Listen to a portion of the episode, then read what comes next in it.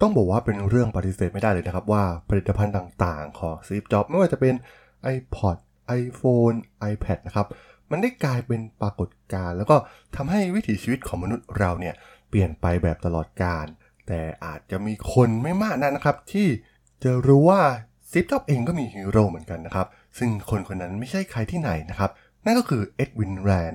ผู้ก่อตั้งบริษัทอย่างโพลารอยขึ้นมานั่นเอง แล้วเรื่องราวของชายคนนี้จะเป็นอย่างไรนะครับ ไปรับฟังกันได้เลยครับผม You are listening to Geek Forever podcast. Open your world with technology.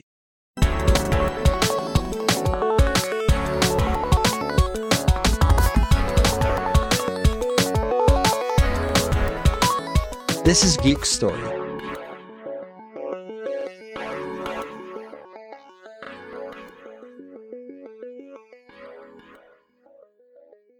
สวัสดีครับ ผมดลธราดลจากด.ดล็อกนะครับ และนี่คือรายการ Geek Story นะครับ รายการที่เล่าเรื่องราวประวัติ นักธุรกิจนักเทคโนโลยีที่น่าสนใจนะครับสำหรับใน EP นี้ก็มีชายคนหนึ่งนะครับ ที่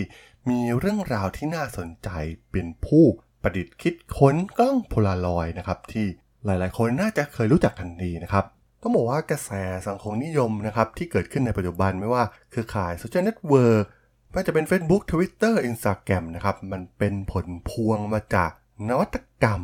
ที่เป็นการเติบโตอย่างก้าวกระโดด หลังจากการเปิดตัวของ iPhone โดย Steve Jobs นะครับ แต่ว่าเอ็ดวินแลนด์เนี่ยคือผู้ปูพื้นฐานนวัตกรรม แล้วก็กระแสความนิยมแบบวัฒนธรรมป๊อปนะครับที่มีอิทธิพลต่อชีวิตผู้คนนับล้าน ด้วยการให้กำเนิดกล้องโพลารอยที่ได้ภาพทันใจนะครับหลังจากถ่ายเสร็จทันที ตัวของเอ็ดวินแลนด์เนี่ยเกิดในเมืองบลิดนะครับรัฐคอนเนคติคัตประเทศสหรัฐอเมริกานะครับ เป็นบุตรของมาธาและแฮร์รี่แลนด์นะครับ เจ้าของกิจการเศษเหล็ก ทั้งพ่อและแม่ของเขาเนี่ยเป็นคนเชื้อสายยิวในยุโรปตะวันออก และเขาได้เข้าโรงเรียนมัธยมเอกชนภายในเมืองนะครับ แล้วก็จบการศึกษาในปี 1927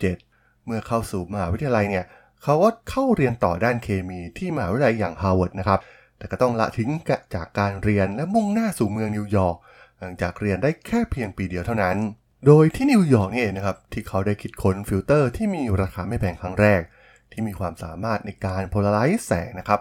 ซึ่งเขาเรียกว่าฟิล์มโพลารอยเนื่องจากเขาขาดเครื่องมือของห้องปฏิบัติการที่เหมาะสมนะครับทำให้เกิดความลำบากในการสร้างสิ่งที่เขาต้องการขึ้นมา ดังนั้นเขาจึงต้องแอบเข้าไปในห้องปฏิบัติการที่มหาวิทยาลัยโคลัมเบียตอนดึก เพื่อใช้อุปกรณ์ของมหาวิทยาลัยในการทดลอง หลังจากนั้นเขาก็ได้กลับไปที่ฮาร์วาร์ดนะครับ แล้วก็หลังจากพัฒนาฟิล์ม polarize ได้สำเร็จ แต่ตอนนั้นเนี่ยเขาก็ยังไม่จบการศึกษาหรือได้รับปริญญาใดๆนะครับ โดยหลังจากที่เขากลับไปที่ฮาร์วาร์ดก็ได้ร่วมทุนกับชายที่มีชื่อว่าจอร์จวีลไรท์นะครับที่เป็นอาจารย์สอนฟิสิกส์ที่มหาวิทยาลัยฮาร์วาร์ดในการก่อตั้งแลนด์วีลไรท์นะครับในเมืองแคมบริดจ์เพื่อขายเทคโนโลยีทางด้าน polarize ของเขา ซึ่งต้องบอกว่าเมื่อย้อนไปในยุคนั้นนะครับยังเป็นสินค้าประเภท ฟิล์มกรองแสงของแว่นกันแดด และเป็นฟิลเตอร์ของฟิล์มถ่ายภาพเพียงเท่านั้น โดยหลังจากนั้นนะครับในปี 1937 เรื่องราวที่กลายเป็นแรงบันดาลใจของสตีฟจ็อบส์ที่แท้จริงก็เกิดขึ้นนะครับ เอ็ดวินแลนด์เนี่ยได้ดำเนินธุรกิจภายใต้ชื่อ Polaroid Corporation เป็นครั้งแรกในโรงรถของเขาเองในเมืองเคมบริดจ์ โดยได้รับเงินทุนจากนักลงทุนจาก Wall Street จำนวนหนึ่งนะครับ เพื่อขยายกิจการบริษัท ซึ่งหลังจากได้รับเงินทุนเนี่ยเขาก็ได้เริ่มพัฒนา เทคโนโลยี Polarize อีกหลากหลายนะครับไม่ว่าจะเป็นการช่วยพัฒนาวงการแว่นตา วงการภาพยนตร์ หรือแม้กระทั่งจอ LCD ก็ตามนะครับจนสามารถที่จะขยายธุรกิจ และได้รับความเชื่อถือเพิ่มขึ้นเรื่อยๆ และในช่วงสงครามโลกครั้งที่2เนี่ยเขาทำงานร่วมกับทหาร ซึ่งรวมถึงการพัฒนาแว่นตาดำเพื่อเล็งเป้าหมายนะครับและยังรวมถึงระบบนำวิถีให้กับระเบิด smart bomb และระบบการรับชมภาพสามมิติแบบพิเศษครับ ที่เรียกว่า Vectograph ซึ่งเผยตำแหน่งข้าศึกที่พรางตัวในการถ่ายภาพทางอากาศได้ และจุดเปลี่ยนครั้งสำคัญกับกล้องโพลารอยด์มันก็เกิดขึ้นนะครับ ในระหว่างการหยุดพักผ่อนในปี 1946 หนูน้อยเจนนิเฟอร์วัย3ขวบนะครับได้ตั้งคำถามอย่างไร้เดียงสากับผู้เป็นพ่อ ขณะกำลังท่องเที่ยวพักผ่อนและถ่ายรูปด้วยกันว่าทำไมหนูถึงเห็นรูปเดี๋ยวนี้เลยไม่ได้คะ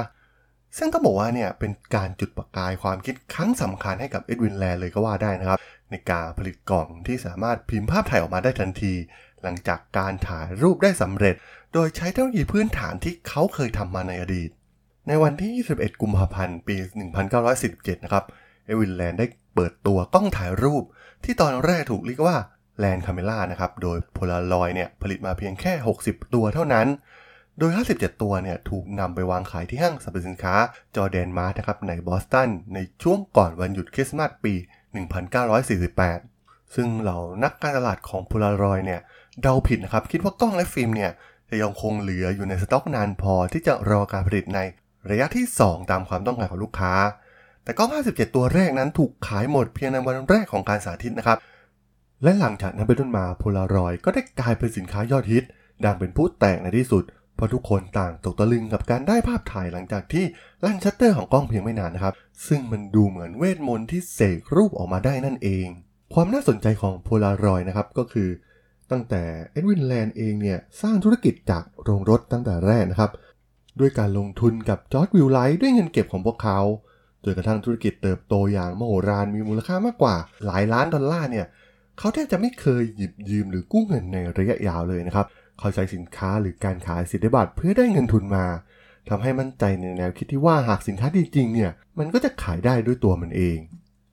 ซึ่งแม้เขาจะเป็นผู้นำของ Polaroid Corporation และการมาเป็นผู้บริหารระดับสูง